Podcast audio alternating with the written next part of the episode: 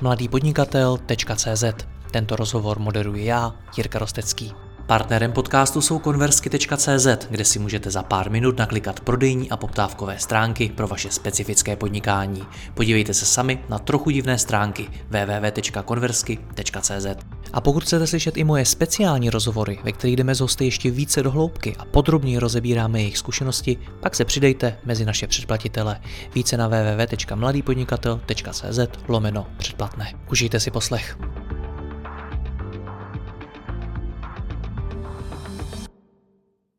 PPC kampaně jsou nedílnou součástí marketingu snad každé firmy podnikající na internetu. Dneska si povíme, jak zlepšit jejich výkon a jak souvisí s celkovou cenotvorbou firmy potažmo e-shopu.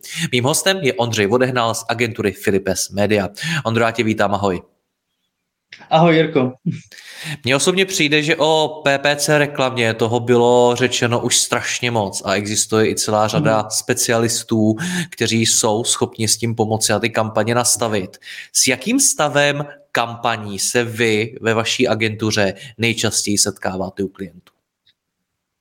Myslím zde o to, že se v těch kampaních eh, moc neřeší, když je třeba přebíráme buď to po klientovi nebo po někom jinečím, tak se vůbec neřeší stav toho webu a je to z pohledu technického, tak stav těch produktů, co se týče z pohledu ceny například. Protože častokrát se setkávám s tím, že klient přijde, pane bože, ty kampaně vůbec nevyžít, co se jako děje, jo. A člověk udělá audit, zjistí, že třeba technicky všechno je správně, že jako to nebylo o tom, že by to někdo špatně někdo naklikal, zejména na Google, třeba u těch nových Performance Max, který už pomalu začínají být trošku naklikatelný, ale dlouho nebyly. Ale je to spíš o tom, že ten člověk nemá třeba dořešenou tu produktovou kartu, anebo vůbec neřeší konkurenci a celý trh. Mm-hmm. Takže problém není v těch PPC kampaních, ale v tom, že nebylo uděláno mnoho úkolů předtím. Ne, přesně tak, přesně tak. E, samozřejmě to je o kvalitě toho feedu, pořád se člověk setkává s tím, že někdo posílá do feedu produkty, které nejsou skladem například, nebo mají maj přijít až za půl roku, jsou pre-order a takovéhle věci se jako stávají, ale ve výsledku třeba ta cenotvorba u těch uh, samotných produktů, jak na Performance Max z Google, tak u Facebooku, to teďka hodně testujeme, tak eh, zjišťuje, nebo je to taková asi jako známý, ale pom- dalo by se říct, že v dnešní době post-covido krizov, co si, prostě ty, který máme teď, tak ta cenotvorba mnohem víc začíná být důležitá, ať je správně optimalizovaná cena toho samotného produktu. A nemusí se to dělat automaticky, stačí vůbec ručně a přemýšlet. A zejména třeba Google poslední dobou dosta, nám dává už munici, Merchant Centrum, třeba jak pracovat s tou cenotvorbou, což je jako fajn, ale musí se s tím začít pracovat. Například my během Vánoc jsme na tom postavili u většiny e-shopů, který neměli totálně unikátní zboží, eh, většinu strategii, a stalo se to, že výkon byl parádní, PNOčko kleslo, paradoxně člověk by ček, že jakože uh, když prostě je obrovská poptávka na trhu, tak prostě na, půjde nahoru i ta cena a ta optimalizace bude těžší. Ale třeba stalo se nám, že někoho, kdo denně sežral uh, multikampaň tisícovku, tak se cena snížila jen o 3-4%, jo, u nějakého retenčního zboží. Úplně jako malinko si člověk sežral z té své marže a najednou z toho sežral dál tisícovku, ale prodeje se zdvojnásobily. Jen takovýhle malý mijance v té cenotvorbě udělají mnohem víc, než to, že někdo udělá nějaký zázračný kliknutí na Facebooku, Google, na seznamu. Když se bavíme o cenotvorbě, co tím konkrétně máme na mysli? To je moc dobrá otázka. Uh, cenotvorba samozřejmě může být úvaha nad tím, že člověk si řekne, hele, jaký já mám náklad na ten produkt, jaký, kolik mě stojí packaging, picking, kolik mě stojí sklady, kolik mě stojí, já nevím, úvěr pomalu. To, to jde o to, že uh, bys ten e-shopper měl dobře znát, kolik ho reálně stojí náklad na ten produkt. Protože spoustu lidí si řekne, hele, dodavatel mi to, nevím, dává za tři stovky, já to budu prodávat za pět, mám to dvě, dvě stovky, jsem spokojený. Ale do těch dvou stovek už nepočítá potom spoustu ostatních nákladů, včetně paradoxně i toho marketingu. A samozřejmě ten pricing, ta cenotvorba dynamická, kterou myslím já, to znamená, že si koukáš na konkurenci, buď to na Heuréce pomocí nějakých chytrých nástrojů, jako je třeba Pricing Fox, nebo manuálně, fakt se jen díváš a máš jedno zaměstnance, který to přepisuje, anebo používáš nějaký sofistikovanější nástroje. Tak tady ten pricing samozřejmě funguje skvěle za předpokladu, že ty chápeš, kolik tě stojí ten, jako ty náklady na ten produkt. Samozřejmě, když člověk neví tu svoji reálnou marži, tak to je teda jako potom blbý, jo, protože uh, třeba spou- stalo se mi na Vánoce, samozřejmě byli lidi, kteří ten pricing vyšvihl do nebes, ale byli i tací, kde třeba u jednoho klienta, kde on si to špatně spočítal když to řeknu úplně lidově. Prostě nedošlo mu, že sklad je o třetinu dražší než před rokem. Nedošlo mu, že zaměstnanci jsou dvakrát dražší, protože mají dvakrát tolik, ale zároveň nějaký pasivní náklady šly nahoru, energie šly nahoru. A výsledku, když jsme dodržovali ještě lepší péno, než bylo cílový, tak jsem se teďka nedávno dozvěděl, jako nevyšlo to co budeme dělat. Jo, takže to je jako ten, to je pravda, že jako bez toho, až by člověk znal reálně tu svoji marži a rozuměl tomu svému produktu, tak je to poměrně těžký. My třeba v rámci hmm, nastavení nebo v rámci konzultací, co máme s klientama, se snažíme jako trošku jim jako vysvětlit, jak přemýšlí na tou cenou toho produktu. Protože samozřejmě, když to člověk, ehm, jak bych to řekl, nedokáže skrotit, tak eh, čísla agentury pají růžově, zlepšení, pénočko roste, ale pak se to může trošku pokazit. No. Tak, omlouváme se, teď nám to na chvíli vypadlo. Ondřej, čím to je, že si to ty firmy neumí spočítat, že neznají svoji marži a podobně? Bývá to častokrát kvůli tomu, že ty lidi, kteří to mají na starosti, to vypočítávání, buď to nemají dostatečnou kapacitu, aby si to průběžně přepočítávali, nebo nemají to nastavený systém. Naprosto upřímně za tu dobu, co jsem dělal třeba audi, ty audity a různě to povídání, už je to nějaký přes 300 e-shopů. A tak jsem se setkal asi jen u, čtyř, u čtyřech, že ty lidi fakt každý měsíc si přepočítávali náklady na každý ten produkt pomocí nějakého chytrého Excelu a tím to uměli dobře aktualizovat a rozpočítat. Paradoxně i o hodně velkých značek jsem se setkal s tím, že oni to ve výsledku nevědí. Protože nevím, jestli je to jako ty zaměstnance nezajímá, ale prostě, že to neví. To je první věc. Spoustu informací a dynamická cena. Druhá věc je to, že uh, s tím je to spojený, že se neumějí ty lidi nebo ty e-shopeři častokrát započítat veškerý vstupy a náklady. Krásný příklad je to, že uh, třeba mají předplatný na ShopTet nebo na nějaký e-shopový řešení jednou za rok. A teď jim tam přijde jednou jako uh, za rok granát na nějakých, nevím, 30 tisíc nebo něco takového a oni do toho cashflow, do těch nákladů to průběžně nezapočítávají. A to je jedna malinká částka, jo, ale takových částek tam může být 10. 15. Jo, a už se to sčítá a už to potom prostě, jak se říká, to mi nějak nevychází a bývá to jako častý problém i dosti větších těch firm. Uh, jen pouze ještě doplním, že uh, častokrát uh, to vzniká i na tom, že třeba spoustu těch lidí si neuvědomuje nebo nechce nějak pracovat a neuvědomuje si, kde, co, jaká částka je z DPH bez DPH. To jsme taky teďka řešili, že klient počítal tržby s DPHčkem ale, ale že jo, kredity jsou bez DPH, potom je něco zase s DPH, bez DPH a najednou tady ty jakoby DPH srandy, nedej bože, když tam je ještě desítka u něčeho, tak ty udělají totální anarchii v těch totálních výpočtech a pak se stane, že jedno za rok přijde paní účetní a řekne, jste v mínusu. I když jako třeba reálně ten člověk jako v mínusu nemusí být, ale jste v mínusu. A už se hledá ten důvod, proč jako co je to špatně a samozřejmě málo kdy prvně, hm, správně by se mělo jít prvně za, jakoby za tím produktákem, kdo má starosti ty produkty, tu cenotvorbu a říct si, hele, jsi v minusy kvůli tomu, že prostě neumíš počítat. Je to jako možná drzí říct z pohledu agentury, ale bohužel pokud to ty e-shopeři nebudou řešit, eh, nebojím se říct v dnešní době, na kvůli inflaci a podobně, na měsíční bázi, s tím, že se budou koukat na to, jak ta cenotvorba roste nebo kles, nebo cena konkurence se chová, eh, tak a zároveň jejich vstupy, tak to dokáže být jedna z takových těch posledních věcí, který člověk zapomene dělat a de facto povede to k tomu jakoby zániku, i když ten zánik by nemusel vůbec vzniknout. Hmm. Počítat se dá mnoha způsoby, lze na to použít i spoustu nástrojů a přístupů a tak dále. Co se vám zatím osvědčilo jako nejlepší?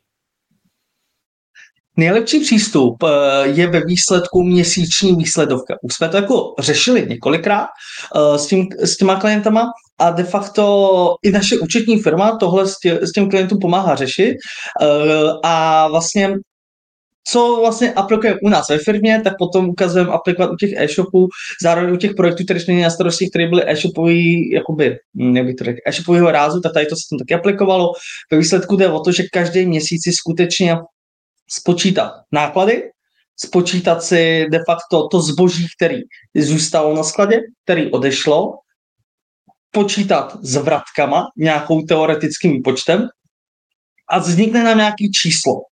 To číslo, uh, potažmo vznikne nám tam nějaký rozdíl mezi tím, kolik nás stály všechny ty vstupy, kolik nám přišlo na účet a ten rozdíl to je nějaký třeba plásneme 30%, nebo mělo by být, nebo aspoň 30%, protože třeba eh, zjišťujeme, že, no zjišťujeme, je to asi velice známý fakt, ale že prostě, když je malá marže, tak to tam prostě jde velice jako těžce oproti tomu, když je velká marže, logicky, ale jde o to, že potom z tady toho procenta, to by měla znát ta agentura, kolik získá, zůstane té marže měsíčně a díky tomu ve výsledku se potom dokáže velice dobře optimalizovat, zase se vracet tím obloučkem k té agenturní práci, optimalizovat na výkon. Protože když třeba agentura ví, například my, že ale má marži 30%, PNO můžete mít 15, možná 18, když budeme růstový, a je mi jedno, kolik to bude stát, a val do toho, kolik chceš. Tak mi řekneme, OK, to je sice hezký, ale ty jsi 5% nad cenou. Jo, takže sníž veškeré ceny o 5%, naše PNO musí být o 5% menší, bude ti to potom vycházet, po měsíci se podíváme, ale vychází to, super. A už se s tím může nějak pracovat. Nevýhoda u toho, u tady té metodiky je v tom, že ta cenotvorba musí být poměrně dynamická. Um, už jsme se tady, jsme se poprvé bavili o nějakých cenových válkách, to, že prostě někdo podráží a druhý začne taky podrážet a všichni se podrazí a nikdo nemá nic. To je, jak ty si sám říkal na tom našem prvním povídání, na milým rozhovoru, že prostě spoustu podnikatelů kvůli tomu nechce dělat tu dynamickou cenotvorbu, protože se bojí, že si prostě podříznou židli uh, kvůli tomu, že prostě všichni na tom budou potom na nule. Což souhlasím, to je rozhodně riziko, který, ke kterému může docházet, ale ve výsledku, když to člověk měsíčně počítá, tak měsíčně bude třeba ztrátový, jeden měsíc, ale pak to už nějak dorovnává. Uh, jen poslední věc, kterou tomu doplním ještě k tomu marketingu, on je tam třeba dobrá strategie si říct, hele, budu pouštět jen část produktů do těch marketingových kanálů. Nebo pouštět jen, nebo to pouštět všechno, že jo, to je, to je ale výsledku i jako z principu blbost, jo, co se vám povídat. Jo, jako, eh, když má někdo na e-shopu 40 tisíc produktů a má měsíční rozpočet plácnu 20 tisíc, tak to má, a to má ještě tři kanály, tak má 50 halířů na produkt, jakoby rozpočet. To je jako, jako z principu už jako hmm. nesmysl a, a s tím se taky potom musí nějak pracovat samozřejmě. Jak do toho vstupuje ta konkurence a taky ty strategie ve smyslu jsem nejlevnější buď úplně ve všem nebo v části mýho sortimentu a tak dále? Uh, to je, uh, to je dotaz. Mm, mm-hmm. Přemýšlím, jak na to nejlépe odpovědět. Setkáváte uh, se s tím v praxi u klientů, že mají to tu strategii jo. být nejlevnější? Ano, uh, zajímavá jako suvka a pak se k tomu vrátím, doplním, že uh, možná si všiml, jestli když teďka kupuješ někdy elektroniku třeba na Heuréce nebo kdykoliv jinde, takže de facto máš třeba prodejce plácnu notebook a to tomu se jako odpovědět na tvou otázku, za 20 tisíc, který prodává Alza. A je fakt, Alza byla, souhlasilo by byla nejlevnější. Ale poslední dobu se objevuje spoustu prodejců, který to prodají za 15, za 13. Stejný produkt, který je už nějak jako rozbalený. Takže jde o to, že některé e-shopy mají tu strategii, že prodávají to zboží druhé jakosti, s tím se setkáváme teďka často a díky tomu cenově válcují ty velký prodejce. Problém je v tom, že tady ty druhojakostní a tře- třetí jakostní e-shopy už jako mezi sebou jedou cenové války, takže ten jako nejlevnější tam potom bývá velice těžký s malou marží, takže s tím se jako setkáváme často. Ale ve výsledku, abych odpověděl na tvou otázku, dal by se říct, že uh, být nejlevnější na všechno uh, je velice jednoduchá, odvážná a trošku šílená strategie, možná to bude fungovat za předpokladu, že veškeré služby budou super, všechno bude super, bude se to dotovat a postupně člověk to nějak přežije. Ale my třeba ten, to dynamické přeceňování děláme v rámci třeba top vybraných produktů, který jako víme, že ta marže je dobrá, A ve výsledku víme, že je to dobrá ta vstupní brána na ten e-shop. Dám příklad, uh, u vana, když prodáváš vany, tak vybereš pár jen těch vybraných a potom musíš mít zase, vracíme se k prvnímu jakoby, části toho tématu, dobře propracovanou produktovou kartu, kde řekneš, ale tohle se ti nelíbí, tak tady máš varianty a ty chceš tomu chro, chro nevím, uh, pozlacený kohoutek, jo, tak plus 2000 a už se tam člověk naabseluje. De facto ta i ta dynamická cenotvorba je i způsob, jak ty lidi natáhnou na ten e-shop, ale zase se s tím musí pracovat a to potom ta smysl, má jako smysl tahle kampaň, uh, tahle typ kampaní. Doplním, že tohle není jen všeobecná pravda pro Performance Max na Google, uh, nebo všeobecná pravda, velice, uh, velice dobrá osvědčená metodika, ale třeba jsme začali tady ty, my tomu říkáme bestseller, to jakoby tady ty strategii, tak jsme to začali aplikovat na Facebooku a na všech ostatních jakoby takových těch dosti výkonnostních kanálech, což teoreticky jsou i teďka zbožový kampaně. Na zboží.cz, tak jsou kombinaci se seznamem. A musím říct, že snad jen jednou uh, jsme si řekli, hele, tak tady cesta nevede jo, a ve ta cesta tam nevedla kvůli tomu, že ten e-shop nebyl jakoby ochotný dělat nějaký změny a ten výkon dokáže potom velice porážet i velký hráče, když se třeba dá scope 40 produktů, které jsou dobře naceněný a je ta metodika, jak ty lidi potom jako s nimi pracovat dál. Hmm. A co když vůbec nejsem konkurenceschopný? No, uh, takhle, uh, záleží, jestli je to třeba plácnou uh, elektronika nebo něco takového, něco, co jako je to Uh, je to poměrně jako těžký s tady má věc, se omlouvám, je to ještě jako pes, tak snad to nevyrošil. To Každopádně, nevadí. Uh, nevadí. Uh, každopádně, co se týče uh, toho, když nejsi vůbec cenově konkurenční, tak uh, u těch um, když už něco přeprodáváš, tak já bych dřív řekl, že to musíš zachránit, no, musí se to zachránit těma službama, tou kvalitou, tím přístupem. Musím říct, že poslední dobou sleduju čím dál víc, že pokud to není nějaká obrovská zajetá značka nebo synonymum úspěchu v daném oboru, tak bych to jako řekl. Nemusí to být jako Alza přímo nebo někdo velký, ale nějaký třeba speciální výrobce stolů, který znají všichni lidi, kteří mají rádi prostě rustikální nábytek, tak ten může být jako nejdražší a může na ty služby. Ale když je člověk ještě úplně nový a nemá to jméno a není schopný jako konkurovat s cenou, tak v dnešní době krizový, naprosto upřímně, bych radši tomu člověku doporučil, kde řeší něco jiného, nebo ať se nad tím zamyslí, jak to předělat, a tam aspoň má nějakou tu konkurenční cenovou výhodu, protože prostě v té dnešní době je to, a bude to otázka dalších podle mě ještě dvou let, než se tady ta situace jako srovná, nebo roku a půl, není to prostě otázka jako pár měsíců, tak to bude více bolet, než aby se to zlomilo a pokud se to zlomí, tak eh, to bude s nějakou nejistou investicí, která se nemusí jako 100% vrátit. No. Jako, hmm. Zní to hrozně, ale třeba na těch eh, stupních prohlídkách, co máme s těma klientama, nebo co děláme audity, tak se mi už stalo dvakrát, třikrát, že jsem jako řekl za poslední, tyjo, možná čtvrt roku, jo, a že jsem jako řekl, hele, tyjo, jako budeme spolupracovat, ale bude to bolet, a nebo vymyslete to jinak, protože se bojím, že z té zkušenosti, co máme, tak to nedopadne. Jo, je to hrozně někomu říct, ale to, do čeho jsi ty zamiloval, co je tvoje takový dítě, který tady buduješ, tak prostě asi to nezvládne, tak eh, tak to zní jako fakt hrozně a je mi to nepříjemný říkat, ale bohužel je to lepší, než narvat spoustu peněz do něčeho, co potom ve výsledku kvůli tomu, že ten trh to není teďka schopný, kvůli tomu, kvůli inflaci a kvůli tomu, že Češi brutálně šetří, schopný přijmout, tak to radši nedělat. Hmm. Jo, jako asi to Já v rozhovorech velmi často řeším to, jaký jsou rozdíly mezi českými a zahraničními zákazníky. Tak mm. jak mhm. na tom Češi jsou z hlediska té ceny?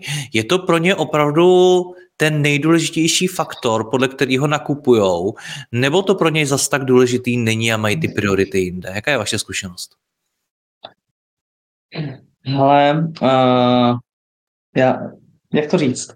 Um, pokud se jedná, takhle, uh, nebojím se říct, že během covidu, eh, ještě ten rok a půl, dva zpátky, tak to hodně bylo i o tom celkovým dojmu z toho webu, z toho podnikání, jestli máš dobrý socky, jestli jsi srdcař a klidně můžeš prodávat lyže, jo, nebo něco takového. A dokonce i takového jednoho klienta dlouhodobě se ní starám, který fakt dělal tuhle strategii, fungoval mu to skvěle. ale ono častokrát, a tím vlastně Nějakou nepřímou odpovím na tvoji otázku je spojený to, že ti to třeba se zadrhnul prodej kvůli tomu, že když nejsi primární výrobce a přeprodáváš, tak častokrát třeba i velkoobchodníci nadspou celému trhu hromadu produktů a dělají nebude, nebude, všichni ve velkým nakuptem a je to zase nabídka poptávka, takže to potom tě jako ve velkým ovlivňuje tím se dostáváme k tomu, že jediné, co ti zbývá, jsou ty cenové války a tím se dostáváme k tomu, že ty Češi potom jdou po té ceně. A jako je pravda, že častokrát ty cenové války nespustí sami ty e-shopaři, ale jejich dodavatele který třeba přeplnějí ty jejich sklady a uh, nej, nejhorší sen každého e-shopera je to, že máš ve skladu 8 milionů, na účtě 5 tisíc a potřebuješ cashflow jinak prostě končíš. Jo? A s tím skladem na se můžeš koukat tu chvíli, protože tam má zmraž, zmražený peníze.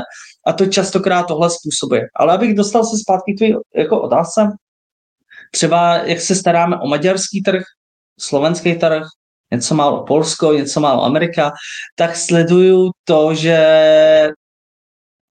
Slováci vždycky byli na cenu, jo. vždycky byli trošku víc než ty Češi. A čím víc na východ, tak těm to jako mě přišlo, že čím navíc platilo teď mi přijde, že ty Slováci paradoxně jim jde pořád tu cenu, ale mnohem víc si vybírají a jdou po těch velkých značkách. Třeba, že mnohem víc lezou na ty malé e-shopy a pak jdou koupit na ten velký který třeba trošku dražší, co jsem se třeba i bavil s jedním klientem, který je velkou obchodní dodavatel pro Českou a Slovenskou republiku a to chování s jeho e-shopem a s jeho jakoby velkou obchodníma prodejem tak je to nějaká spíš jako premisa, jestli tak chová. Co se týče Česka, tak eh, nebojím se říct, že během toho covidu, jak jsem říkal, ty Češi jako chtěli tu službu, chtěli mít i paradoxně ty zlatou, zlatý ověřené zákazníky na Heuréce, úplně to jako vymazlený, ale sleduju poslední dobou ne na našich klientech, že prostě to začíná být čím dál méně podstatné tady, tady, jako, tady ty všechny věci kolem. Až mi to přijde jako nelogický, že jo? člověk taky jde do restaurace, podívá se na Google recenze, uh, zeptá se kamarádu, jestli tam dobře vaří.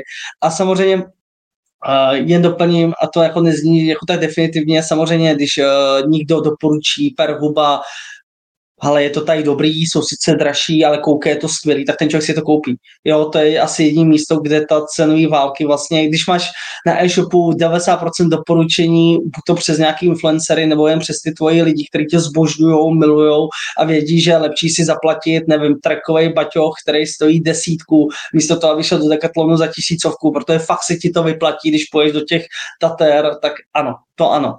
Ale všeobecně hlavně ty prvonákupčí v tom oboru mnohem více jdou po té ceně a de facto i z toho důvodu mnohem víc kvetou teďka bazarový biznesy, buď to takový ty oficiální, co jsem říkal, jak se přeprodává ta elektronika, jedou si ty cenové války, anebo i jsem teďka četl statistiky, že jako celkové bazary teďka mají explozi v těch prodejích. Jo, co se týče toho, že ty lidi prostě chtějí druhou, třetí jakost, no. Takže musím být nejlevnější. Bohužel.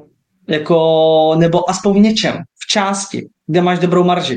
Ten zbytek tam dotáhneš třeba upsellem, dáš se tam dělat potom nějaký funnely. Jo? Dám příklad, když uh, budeš vyrábět plácnu, vlastně strategie, kterou tady řešíme, luxusní stoly na míru, tak, za, tak v těch jako je těžký konkurovat, protože jako máš tady jisk a jinačí, dr, který tě prostě, ne, který tě prostě, nebo mm, no prostě velký prodejce, který tě prostě vždycky sejmou, i když to vypadá úplně stejně cenově. Ale co když budeš vyrábět na míru hodiny, které budou krásný, dřevěný a budou strašně levný. A ty, když je prodáš, tak je nastavená automatizace, která ti už dává nějakou lepší nabídku na ty stoly, nebo tě začne prezentovat o tom, jak ty stoly vlastně jsou skvělý, protože už ty máš ten produkt doma. Takže ne, ne, definitivně musíš mít všechno nejlevnější, to nemusíš mít. Samozřejmě, když jsi i nejlevnější, tak máš i o, výrazně levnější kampaně, ne, jestli to tady zaznělo. Jo, fakt jako ty kampaně jsou výrazně potom levnější, když jako jsi nejlevnější. Takže jako Mm.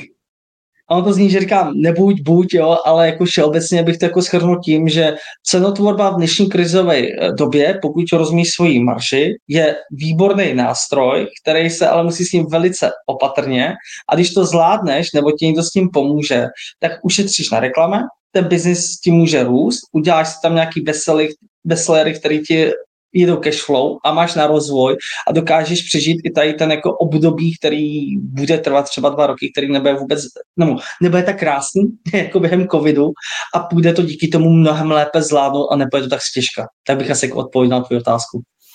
Takže co si z toho mám odnes? Jak mám přemýšlet nad cenotvorbou a PPC kampaněmi?